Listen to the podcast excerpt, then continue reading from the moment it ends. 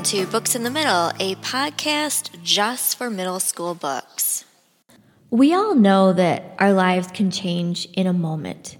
All it takes is an instant, and suddenly everything is different. But for Gabby, when she finds out what happened to Kayla, she's shocked. But when Drew tells her more, she becomes horrified. See, Drew, Gabby, and Kayla all work at a pizza place, and you know they're they're pretty close.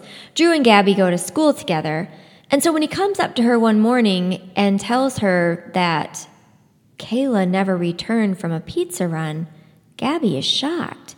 Especially because Gabby was supposed to be working that night, and Kayla had asked to switch with her so she could have, have off to go off with her boyfriend later on that week. Drew explained that there was an order that came in for delivery and Kayla took it out, no big deal.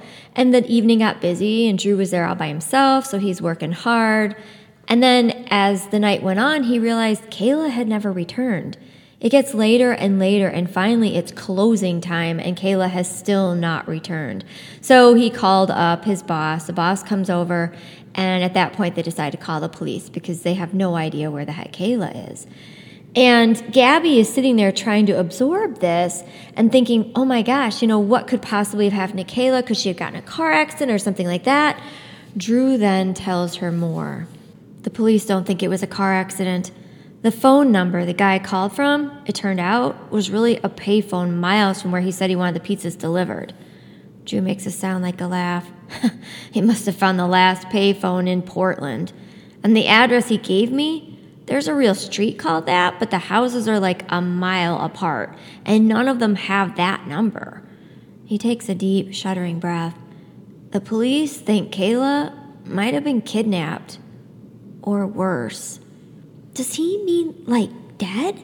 I try to picture it, but something inside me just says, no way. Kayla's always goofing around, laughing, dancing, bumping hips with who's ever working next to her, taking up more space in the kitchen than, area than I ever will. Her last name's Cutler, but she looks like it should be O'Shaughnessy. Black hair, huge blue eyes, skin as pale as milk. She's pretty. So pretty she could be a model. Everybody always says so.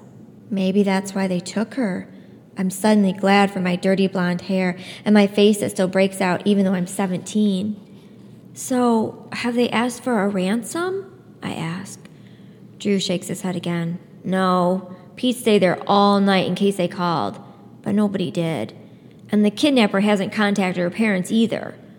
While I'm still taking all this in, he touches my shoulder.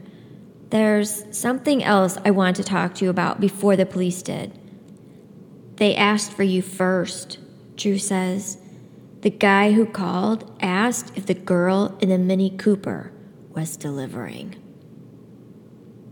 So it turns out the person who kidnapped Kayla really wanted to kidnap Gabby.